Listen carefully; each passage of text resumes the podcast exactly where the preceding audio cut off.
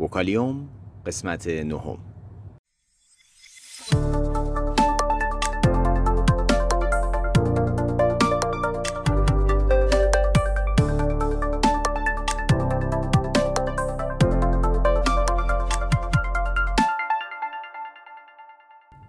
صدای ما را از آسمان نمای گنبد مینا در منطقه فرهنگی گردشگری عباس آباد تهران میشنوید.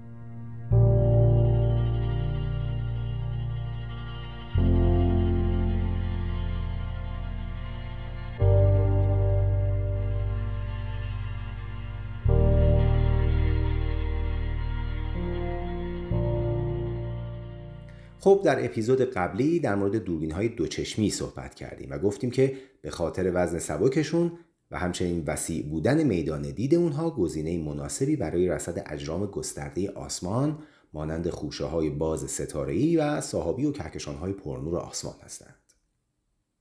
به خصوص که در شبهای پاییز گزینه های مناسبی برای رصد با این ابزارهای دم دستی و به درد بخور یعنی دوربین های دوچشمی زیاد داریم. اما قبل از اینکه در واقع این بپردازیم که چه اجرامی رو در آسمان و در فصل پاییز می‌تونیم با دوربین های دوچشمی ببینیم مختصری به مشخصات این ابزار ارزشمند می‌پردازیم.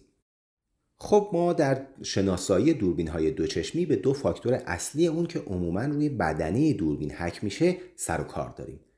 اولین عدد معرف بزرگنمایی اون دوربینه. یعنی اگر روی بدنه حک شده هفت در پنجاه به معنی اینه که عدد اول نشون دهنده قدرت بزرگنمایی اونه. یعنی هفت برابر. یعنی هر جرمی رو هفت برابر بزرگتر می‌کنه. این بزرگنمایی در دوربین های دوچشمی بسیار متفاوته. مثلا ما دوچشمی هایی داریم که تا پنجاه برابر بزرگنمایی ایجاد می‌کنند. خب عدد دوم چیه؟ عددیه که نشون میده قطر دهانه لنز شیعی ما چه اندازه است. و عموماً با میلیمتر نشون میدن. در مثال ما این عدد 50 بود. یعنی قطر عدسی شیعی ما 50 میلیمتر. هرچه این عدد بزرگتر باشه نور بیشتری وارد چشم ما میشه و تصاویر روشنتر به نظر می‌رسند. در نمونه های دوچشمی نظامی این عدد حتی ممکنه به 200 میلیمتر هم برسه. اما نرمال دوربین های دوچشمی که برای رصد آسمان ایدئال هستند عموما range ی در حدود 80 تا 100 میلیمتر برای قطره عدسی شیئی و بزرگنمایی بین 15 تا 40 X دارند. با این دوربین های دوچشمی به راحتی می‌تونید کهکشان های پرنور دوردست و سحابی های کم نور و گسترده آسمان رو البته در زیر آسمان تاریک خارج از نور و آلودگی شهرها ببینید.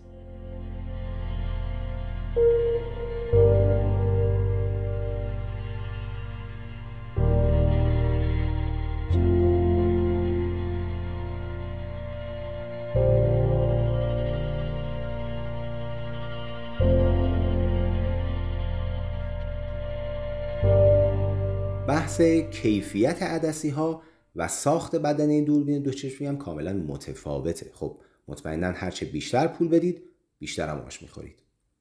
بریم سراغ هدف های رصدی ما در شبهای پاییز که میشه با دوربین های دوچشمی ساده رصدشون کرد.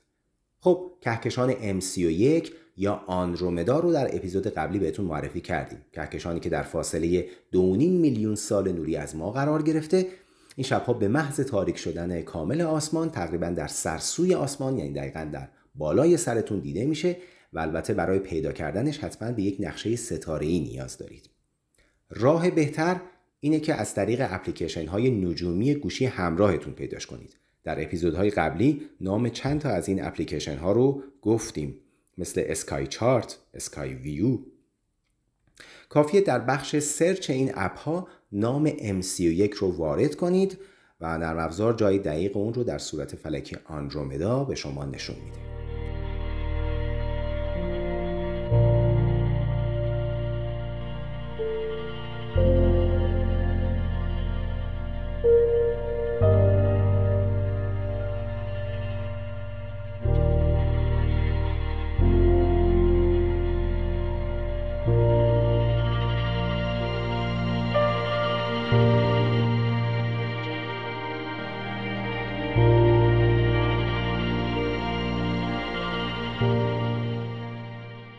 جرم دیگر خوشه قلائس و معروفتر از اون خوشه پروینه که باز هم در اپیزود قبلی بهش پرداختیم. در صورت فلکی سور یا گاو قرار گرفتن. هدف بعدی می‌تونه خوشه باز ستاره صورت فلکی برساوش باشه. اسمای سختی دارن در ابتدا. NGC 884 و NGC 869 دو تا خوشه پرتراکم که به راحتی با دوربین های دوچشمی قابل رصد هستند و زیبایی تک تک نگین های اونها واقعا مثال نزدنی است. بماند که فاصله این جرم زیما از ما 7500 سال نوری است. در برنامه های بعدی حتما از اجرام ژرف دیگر آسمان سخن خواهیم گفت. تا برنامه بعد خدا یار و نگهدارتون باشه.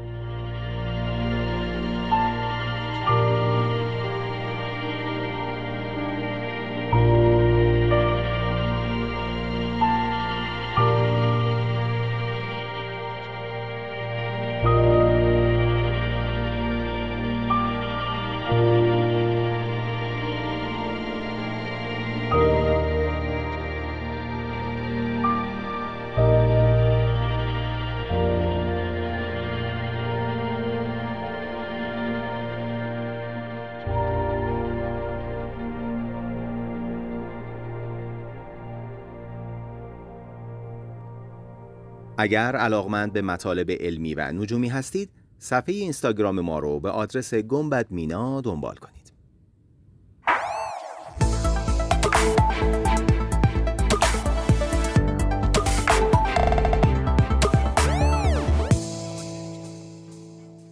وکالیوم